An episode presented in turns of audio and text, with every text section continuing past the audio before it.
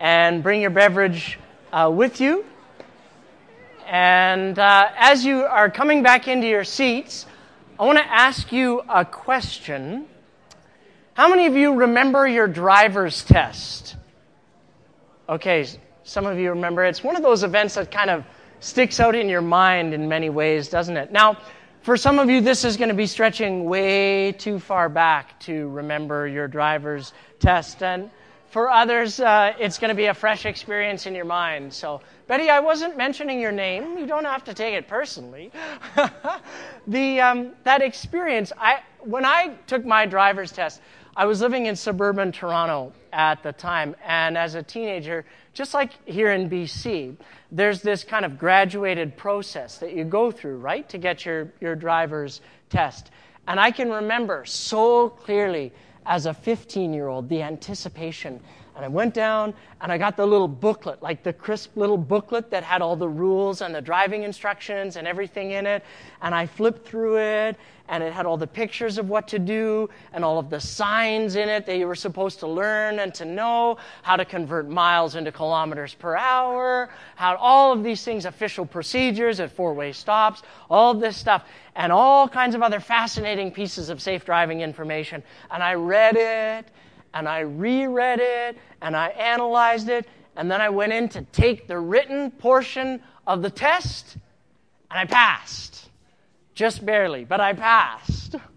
And so naturally, as soon as I passed and found out that I passed, I thought I knew everything that there was to know about driving because I had read the booklet on driving. And so I had it all locked up here, ready at a moment's notice. As soon as I turned 16, and someone, probably my parents, would let me behind the wheel of a real car everything that was up here was just going to click instantaneously for me.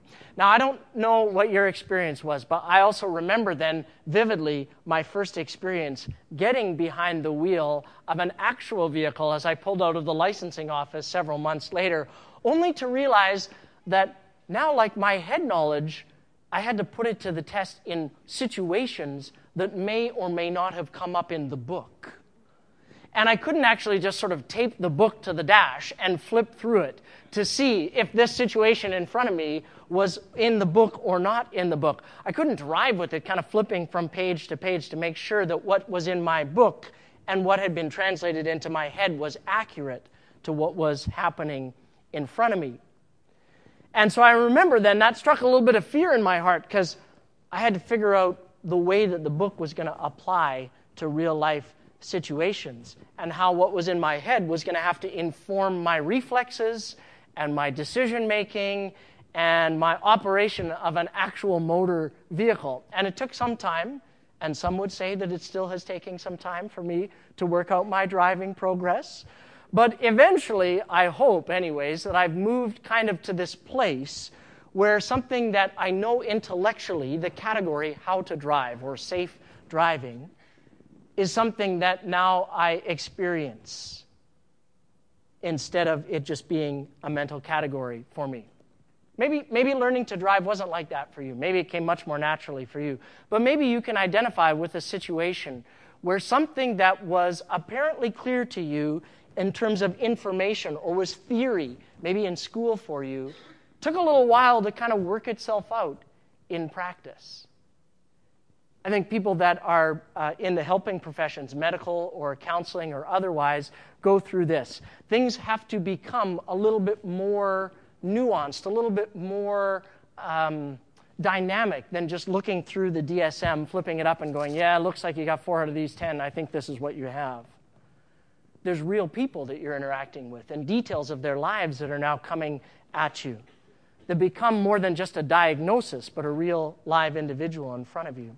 Teachers in training go through this experience. I had lots of ideas about classroom management before someone put me in a room with 18 eight year olds.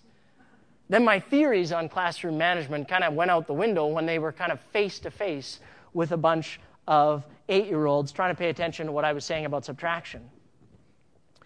Other professions have this. And maybe you can think of examples from your life, whether real estate or, or tax or accountants. You move through your first difficult legal extrication, and that which you knew on paper now gets really messy and complicated and becomes a reality to you as you have to live and work it out in the settings in which we find ourselves in day to day life. And so today, I'm going to try and weave two things together that I held in my head as interesting pieces of information into a synthesis that'll call us, hopefully, to reflection and action. Because part of the goal of our time together on Sunday mornings is to get each of us really in significant ways to move things that we might know to be true in our heads down into this place in our hearts where they move us to act in obedience to what it is that God is speaking to us. It's that long and challenging journey, maybe the most difficult journey in the world, the 12 inches it takes to get something from me from my head into my heart. So I'm going to pray as we look into God's Word uh, this morning, and then we're going to spend some time uh, together uh, dialoguing around uh, the text of Psalm 10. So let's pray together this morning. God, we are grateful for your Word. We're grateful for the way in which uh, it speaks truth into our lives and into our world. And we thank you for the way in which we've already interacted with your word as it's been sung and as we have given voice to it, God. And so I pray now as we look into your word in Psalm 10 and we think about our world and the state of our world, God, that you would gift us with eyes to see and hearts that are inclined towards obedience. In the name of Jesus, we pray. Amen. Well, last weekend uh, we started our series together in the book of Psalms, and Jared Crosley launched us into it, and we'll be here for six weeks together. And the title of this series is Taste and See A Journey Through the Psalms. And the reason we have all these different vignettes up is that in some ways they're representative of different uh, categories or experiences in our lives. Sometimes we're in very dry, dry places. Sometimes we're in uh, places where there's lots of lots of refreshing uh, water found. And the Psalms really is a, a patchwork, a, a category uh, for us to try and wrap our minds around some of these experiences in our lives. And so I'm going to invite you to open your Bibles to Psalm 10 this morning and grab your momentum journals and pull them out. There's a place to take notes there if you like, and you're that type of person. Uh, you can follow along on your YouVersion app that you have on your smartphone. But as I was saying earlier this morning, one of the challenges that we face is to take something that we've learned intellectually and to work it out in the context of a real world setting. And as a, a young student of theology in my undergrad, I remember being introduced to the Psalms, uh, this wild and unruly book of ancient Hebrew poetry and songs that didn't follow the rules that uh, seemed to work pretty well for me in other parts of the Bible. And there was one category of psalm in particular that really frustrated me and that I couldn't really wrap my head around. I mean, it was intellectually interesting to study it and think about it, but I had no practical use for this type of psalm whatsoever. My teacher called it an imprecatory psalm, which I didn't really know what that meant, but apparently, an imprecatory psalm is a psalm where, like, the author calls down curses upon the head of the person that they're writing about and asks God to kind of kill them, punish them, and or drag them away, or all of the above. Personally, I kind of preferred the peaceful Psalms like Psalm 23. The nice, calm Psalms that talked about, you know, quiet waters and gentle streams and stuff that was really easy to kind of turn into worship songs and market to the masses and make lots of money. The imprecatory Psalms were a bit of a mystery to me because the imprecatory Psalms basically you're asking God to rain down his judgment on the head of somebody who deserves it. And they remained an intellectual curiosity for me until about three weeks ago when I spent two weeks in Africa on the ground, walking and listening to families whose worlds have been turned upside down uh, by the violence and cultural prejudice that is so deep seated in East Africa that res- has resulted in the murder of innocent children and people being attacked in their homes. And even on Wednesday, we got another email saying still happening. An attack happened while we were there in a part of the country that we didn't visit and have just heard about now upon coming home. And so when I came face to face and toe to toe with local witch doctors who were involved in the process of um, taking orders for uh, body parts of people with albinism so that they could make this into a potion for their wealthy clients so that their wealthy clients could get reelected. Suddenly, I, I had a use for the imprecatory Psalms in a very different way. And I realized again that when I need words, I don't know about you, but when I need words for a deep experience, I tend not to go to the Pauline epistles. I tend to go to the Psalms. And most often through history, people have gone to the Psalms because they provide a voice, a depth, a language for us that gives voice to experiences of struggle and challenge and heartache and worship and ecstasy and celebration and all kinds of realms of emotion and experiences that sometimes I'm not as familiar with. Feelings of anger, feelings of horror, feelings of hope and, and longing. These are themes that stray off the path of well worn suburban life, which is why maybe I love the other kind of song because I want it to fit my experience a little bit more. And when I read the imprecatory Psalms, or used to, I'd read them kind of on the surface. And they were curious to explore, but then I'd kind of move on from a cursory reading of it. But the Psalms, for me, have become a good roadmap into some of those deeper places in my heart.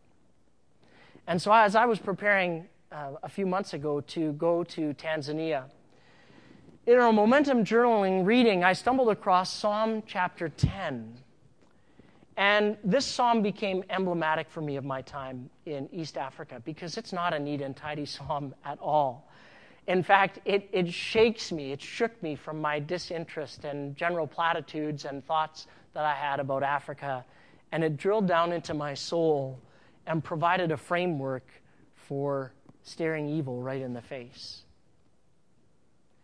But it does it in a very unusual way that isn't readily apparent in the translations that we have here in English. And so if you look in your Bible, if you look in the Psalms, most of the Psalms in the early portion have a little heading at the top of it, right at the beginning of the chapter. In my Bible, it's italicized. And usually it's like a little direction or instruction kind of for Jared when he's going to lead this psalm, you know, in the team. Sing it in this key, or this is the, the tune that you should sing this psalm to, or this is the time when it would be appropriate to sing this song. This is for the choir, or this one is for, you know, such and such a person to sing, to be sung to this particular tune.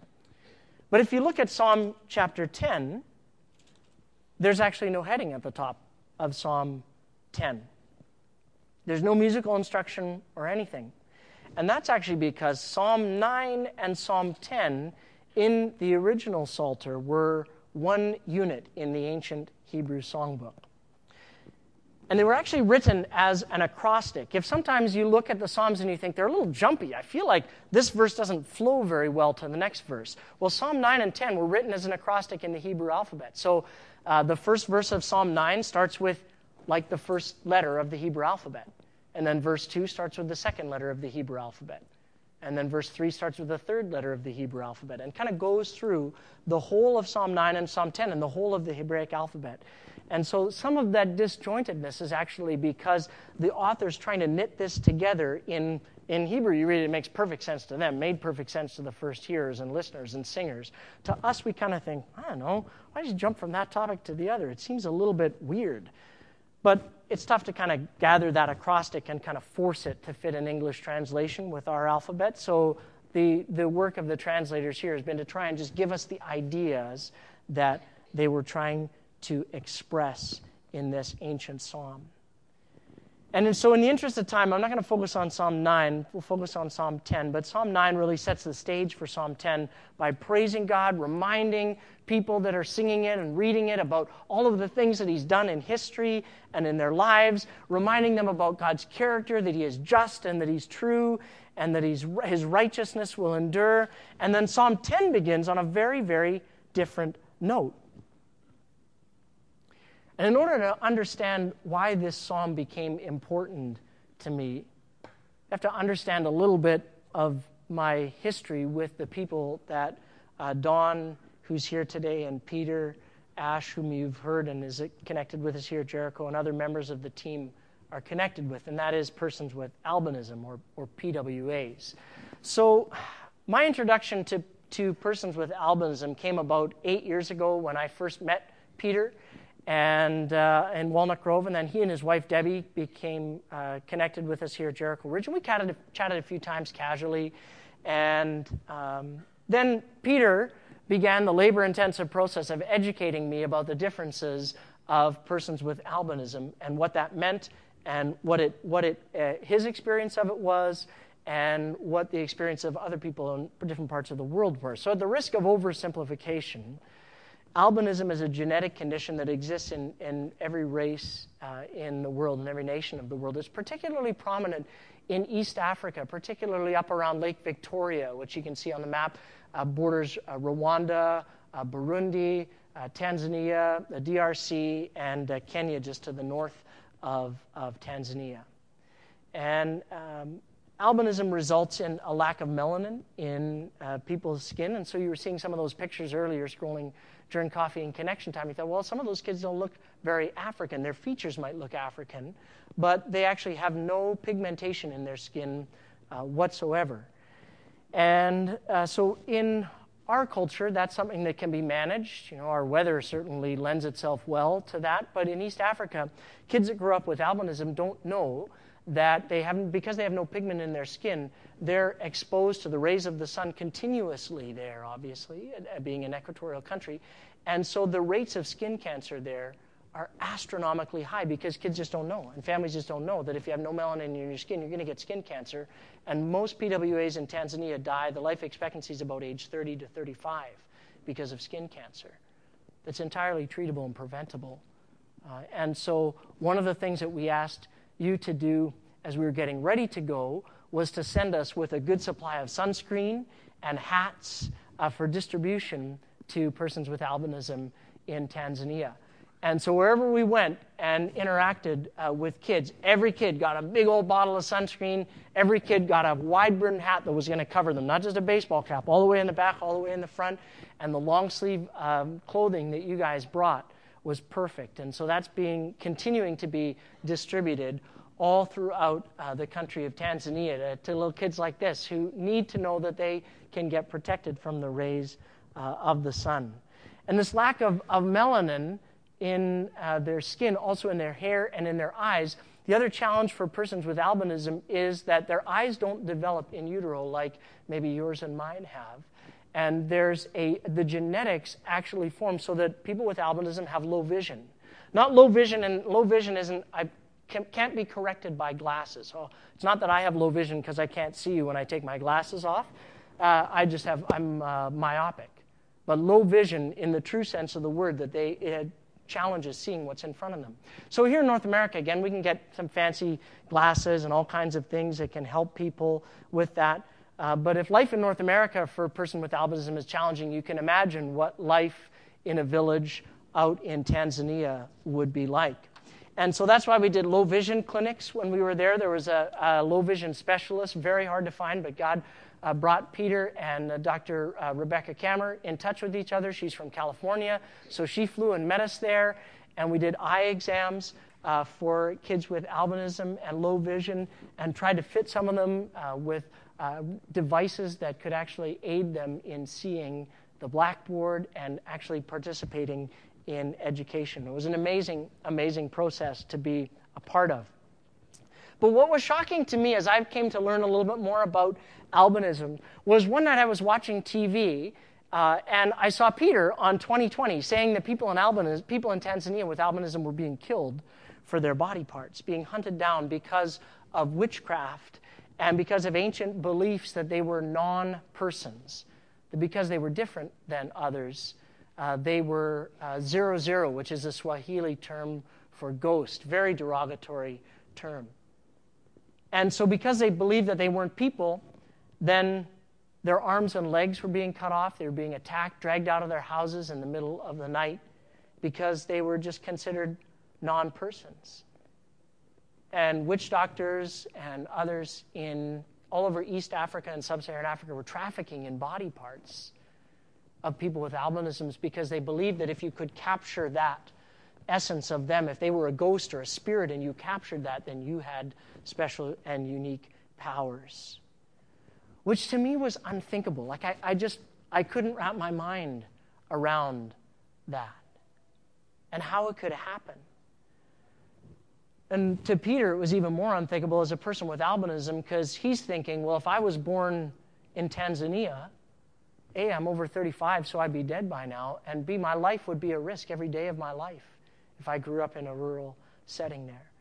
And so Peter's a bit of an activist, which is, and he just got on a plane and uh, went over there in 2008 and got in touch with the, the BBC uh, bureau chief there who had gone undercover, Vicky Ntetema, who's been here. She spoke at Jericho Ridge a few years ago, and you'll meet her again this fall, likely when she's back here.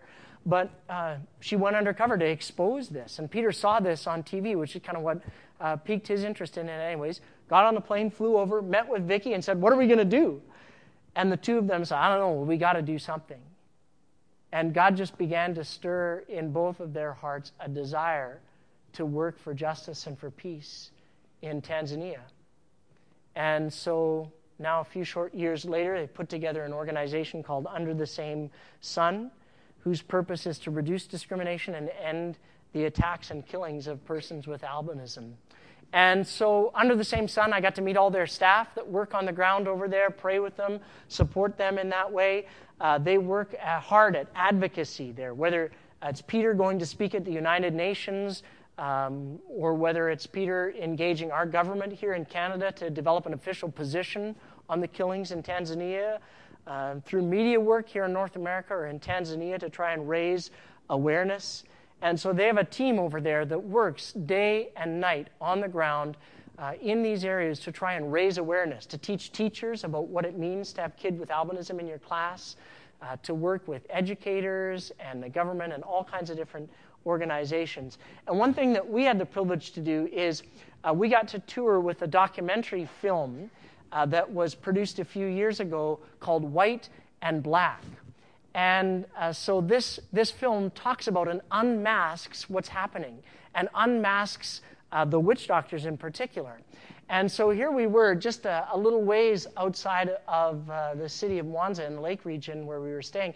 And we drove right out, and we drove right into the heart of this city of Magu. Magu, geographically, is about the same size as Langley. There's a thousand practicing witch doctors in Magu. And we drove right out into the heart of it, and showed this film, White and Black Crimes of Color, about people being killed with albinism. One of the witch doctors who is highlighted in the film lived just a few kilometers from where we were showing the film that night. And so there's a team doing advocacy work there, going to all of the villages where there's been attacks or killings, setting up a giant movie screen and opening up the conversation and saying, hey, in this culture, let's change the way that we think and interact with people, uh, with people with albinism. And so it was amazing to me just to go right into the heart of this and see whole communities uh, come together to learn and discuss and express their some of their confusion and some of their support to see change come to their country. And so the advocacy part was a huge part of uh, what we were doing when we were there for a few weeks. And then the second part that Under the Same Sun is about is working in the area of education. Because historically, if you think about it, whenever minority peoples have moved from the margins into the center of society, it's often been because they've taken meaningful places of leadership in that culture, in business, in education, in politics, and in uh, many different sectors of society. So there's been a push over the last number of years with UTSS to see kids educated in schools. And one of the activities we did was we went and visited these schools, both government schools where the conditions are pretty rough, and then uh, English middle schools in the Mwanza region where uh, there's about 300 kids who are receiving an education uh, as a result of the work and sponsorship of the uh, programs that UTSS has. And so it was just phenomenal to be there and to sit with these kids. It's an integrated school environment. And so they're learning side by side with kids without albinism how to interact. They're learning um, English. And so we were doing low vision exams for them, checking their skin, helping them understand. Uh, and, and one thing we got a, a real privilege to do was to introduce hockey to these schools. So I have no idea if it's going to take off or not. It's tough to figure out a sport that kids with low vision can participate in. But we have big oversized tennis balls and big vests so they could see the other teams. And, uh, and Brady and Peter and Debbie are going to go back in July and make sure that the rules are being adhered to and see if we can get some refereeing going on. But uh, just to see these kids kind of engaging and, and coming alive as they get an education, which is an investment in their future, an investment in the future of changing the face of the country of Tanzania.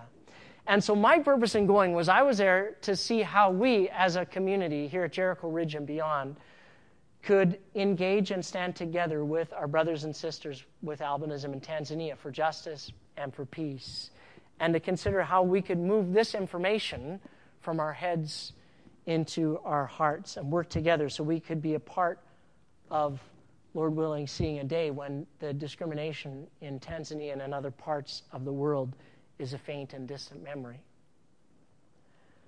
One of the things that I think I'm still wrestling with, just having been back for a week and I'm going to wrestle with for a while, is that this is really going to be a long, long uphill fight.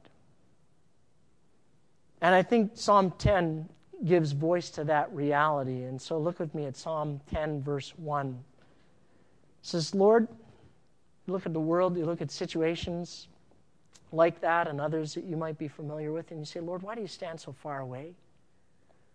Why do you hide when I am in trouble? The wicked arrogantly hunt down the poor.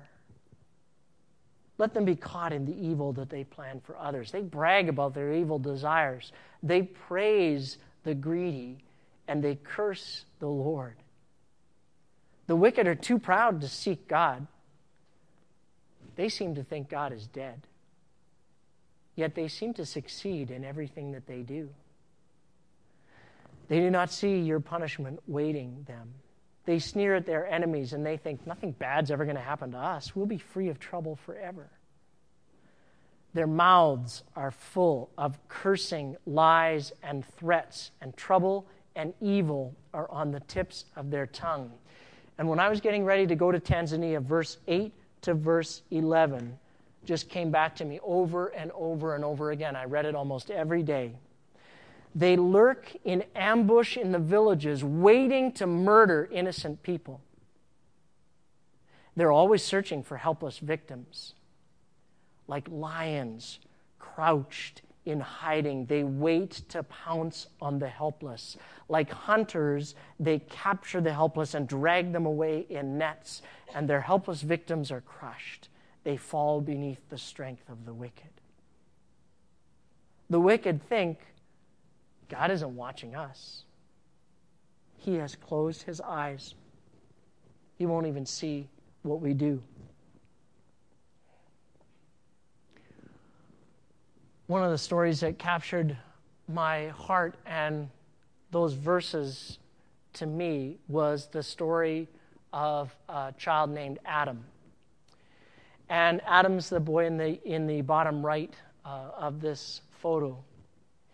And Adam's story and his experience were that uh, he was out looking after his uh, family's cows a little ways away from his house out in the village. And he came across a man uh, with a machete. And the man said to him, Oh, uh, Adam, why don't you uh, take your cows over to this field over here? There's much better grass for your field over here. And this man was unknown to Adam. And Adam said, uh, No thanks. I think he did what his, you know, every good child who's had the lecture from their parents of talking to strangers, did what every child would do, said, No thanks, I'm going to go home now. So started with his cows back down the path to his house. And the man with the machete fell in line right behind him. So Adam picked up his pace a little bit and walked. And, and the man kept saying, Why don't you come over here? There's great, uh, bring your cows over here. This is like, this field is a great field for your cows. Your parents would be so happy, you know, if you cows could just get in this field over here. And Adam just kept going and was able to make it back home.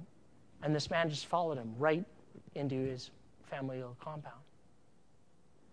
And Adam says to his parents, This guy is following me, like, deal with this. And his mom says, Why don't you go get some more firewood?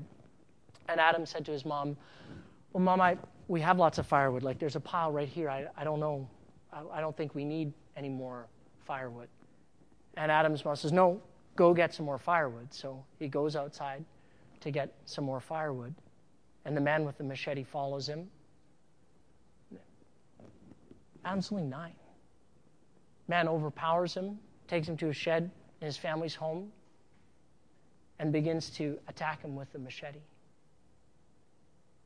And the man succeeded in cutting off the thumb and the finger on Adam's right hand before Adam was able to bite him and run away.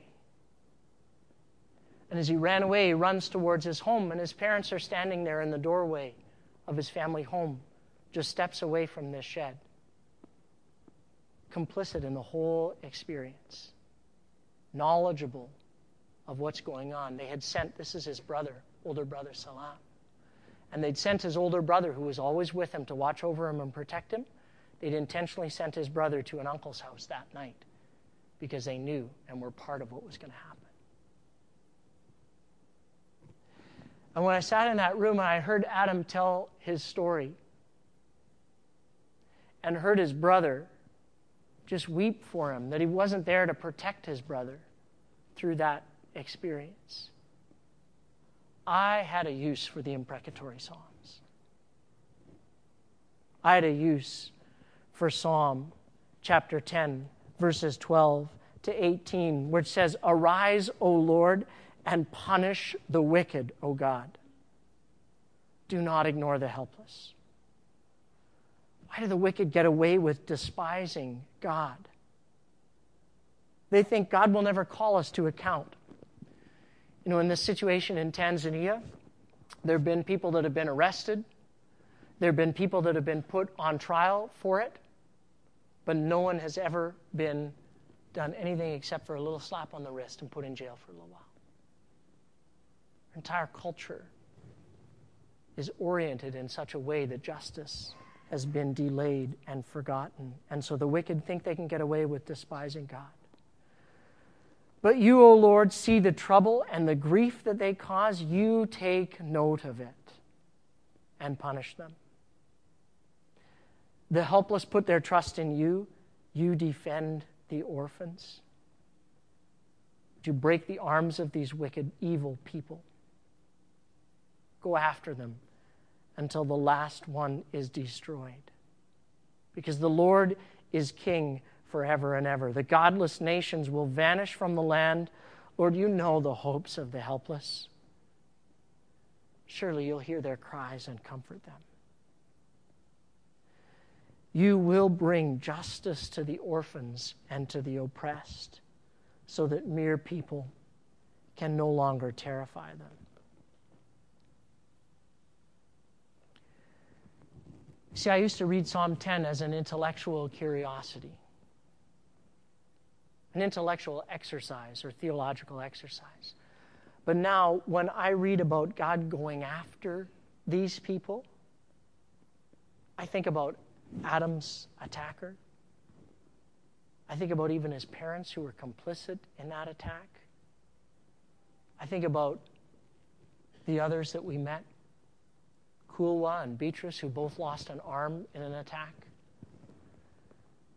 And when I read about mere people terrifying the helpless, I think about the screenings of the film that unmask these witch doctors as charlatans and evil crooks who prey on their helpless victim and their clients further up the chain who have ordered these things. And I cry out with the Psalms, How long, O Lord, is this going to have to go on?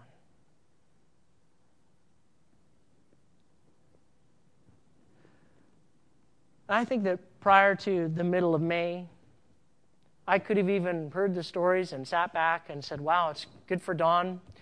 It's good for Peter and UTSS. Like, I'm really glad they're involved in this. That's, that's above my pay grade. That's pretty intense stuff. But now, having been there and seen what I've seen and met the people whom I've met and been privileged to meet, that stuff can't just reside in my head anymore. It instantly makes a journey into your heart. And that moves me then to a place of action. And so I want to invite you as a community to consider joining me in a few points of action. The one thing might be just getting informed because if the information isn't in your head, then it can't move into your heart in any way. So maybe for you, part of your journey would just be learning more about albinism, learning more about persons with albinism in Tanzania, maybe visiting with Don at the booth, uh, coming and talking to me, maybe uh, watching that film, White and Black. We've got some copies here today. Maybe uh, it's a person that you know that has a disability of some kind, and maybe you need to grow in the information and in your support of them and the struggles and victories that they face day to day. But if you're particularly interested or vested in the stories of people in Tanzania, then you might want to save the 25th of October on your calendar and come and hear their stories in person and meet some of them beyond getting informed, maybe the next thing uh, for you might be just taking action. You think, well, I don't know. I don't know if I'm going to fly halfway around the world to Tanzania and uh, figure out how I could help Adam. Like, how am I going to help Adam? I don't know. Well, the good news is that Adam's coming to Vancouver this fall because this young man wants to go to school more than anything else in his life. And so UTSS here in Canada has arranged for a high level team of surgeons to do reconstructive surgery on his thumb and on his forefinger so that he can go to school. That's all he wants to do. So he's going to be here for about three months this fall, coming to Children's to have reconstructive surgery. And so the logistics are all getting worked on to put together. Uh, but a couple things that you might want to think about is, you know, he'll need some things for us from us and from a community around him. One thing is just clothes. Remember, he's getting on the plane in Africa with the clothes on his back, and those are not clothes that are great for fall conditions here in the Pacific Northwest.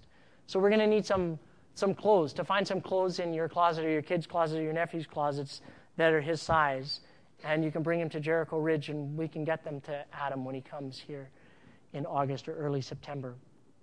And also be nice. You know, he's going to be here for three months. It'd be nice to get him some of the stuff that nine year old boys like to do so that he doesn't get bored, like just simple toys and ways to engage. Maybe um, you've got some context. We need to find him a place to live when he's in rehab uh, down at Sunny Hill for, uh, for several months, he and his caregiver. And so, be amazing and practical ways just to be able to spring into action and not think about it as, oh, well, you know, I'd have to fly halfway around the world. No, it, there can be simple and concrete ways that we stand with people who are oppressed and the orphans. Well, it's a lot to take in in the course of, of a morning, and I'm still processing what I've seen and heard and thinking about, and I'm conscious of maybe one or two things that's going on in your head or in your heart that is voiced in Psalm chapter 9 and 10. And that brings us to maybe one of our takeaways for this morning. Because I get it, right? I, I know that our temptation is to live in one of the two extremes. One temptation is when you hear about all the stuff that's going on in the world, uh, to kind of retreat a little bit or a lot and say, okay, well, um, you know, I see something on TV or I hear what's going on and it's really hard. And so I just wrap myself up in kind of a little Jesus blanket and say, la, la, la, la, la, la, la, the world is a nice and happy place. God will make it so um, you know, God, I'm sure God and other people are looking after others around the world. That's nice. It's fine. You know, He'll wipe every tear from their eyes. The Bible says it will be so. I hope it's true. And if you move too far on this continuum, then you just kind of isolate yourself and say, well, I'm sure God will look after that kind of stuff. Reality is a little bit too harsh or too hard for me. It's a little bit too messy to get involved.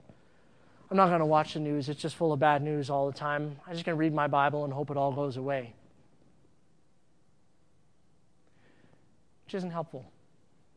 The second extreme on the opposite end is to reject God's promises in light of current realities and look at a situation in Tanzania and say, oh, it's useless. What's God doing? I mean, maybe God doesn't even exist because how could, how could God let that type of stuff happen to somebody? When faced with the harsh realities of our world, it's easy to reject God's promises in light of some of the things that we face. God's promises that He will bring justice to the oppressed and He'll deal with the wicked. Doesn't even have to be that dramatic. It can be something in your life that you think, I don't know if God's going to do anything about that. I don't know if He could do anything about that. Just dismiss His promises outright. Remember how Psalm 9 forms the counterbalance to Psalm 10. It recounts God's work in the world over and over and forms the counterbalance to that intensity of Psalm 10. And the writer in doing that is inviting us to hold all of these things, both of these things up together. Because the real challenge in our world and in our lives is to set the contradiction side by side and leave their resolution to God. Like Jared reminded us about last week, there's a tension point. The tension point is that sometimes the greatest danger of knowing things intellectually is we just intellectualize them and don't know them experientially. But there's also a grave danger in just allowing our experiences to inform us and shape our view of reality. And so, somewhere in Psalm 9 and Psalm 10, we put those two realities side by each and say, God is still in charge of his world, even though sometimes it seems like it's out of control. God still cares about your situation, even though sometimes you look at it and think it's completely hopeless. Psalm 9, verse 7 to 10 says, The Lord reigns forever, executing judgment from his throne. He will judge the world with justice. He rules the nations with fairness. The Lord is a shelter for those who are oppressed.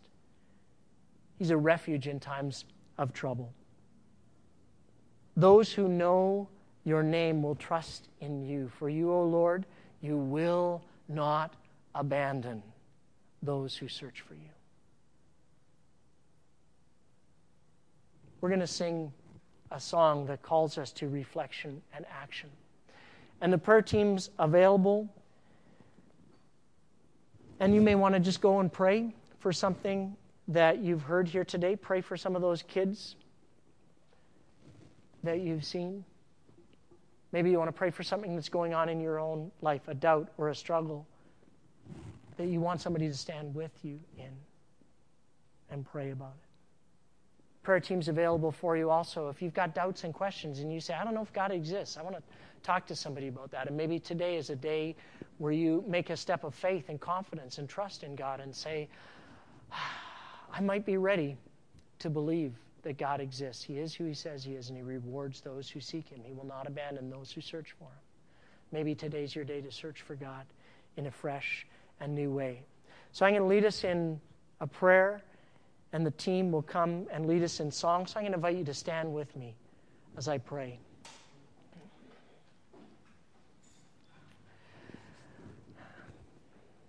God, we we can become so easily discouraged. I can become so easily discouraged in the face of all that's going on in my life and going on in the world. I can doubt your, your promises are true. I can doubt that you're near me because I don't feel it, I don't experience it in every day. Father, I pray today in this place that you would We've prayed already. We have sung it already. Holy Spirit, would you come? And so, Father, would you touch our hearts again this morning with the things that are on your heart? A heart for justice, a heart for mercy, a heart to act and not just think and read interesting Psalms and hear interesting stories from the other part of the world. Would you deepen our resolve to move us to be people of action, Father? Not just in cross cultural settings, but also in our own lives and experiences. Move us to be people who actively listen to you, who actively seek after you, who actively trust you in the midst of our doubts and frailty and confusion. It's tough work. And so we need your Holy Spirit to guide us in that process and to walk with us because we can't do it alone. And so as we sing, Father, we invite you to come and do in our hearts the things that you alone desire and long to do.